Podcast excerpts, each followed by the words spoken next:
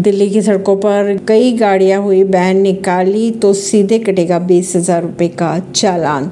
दिल्ली के पर्यावरण मंत्री गोपाल राय ने स्थिति का जायजा लेते हुए शुक्रवार को आपात बैठक बुलाई, जिसमें graded response action plan stage तीन लागू करने का फैसला लिया गया।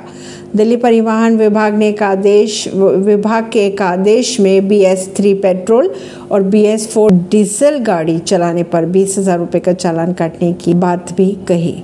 परवीन नई दिल्ली से।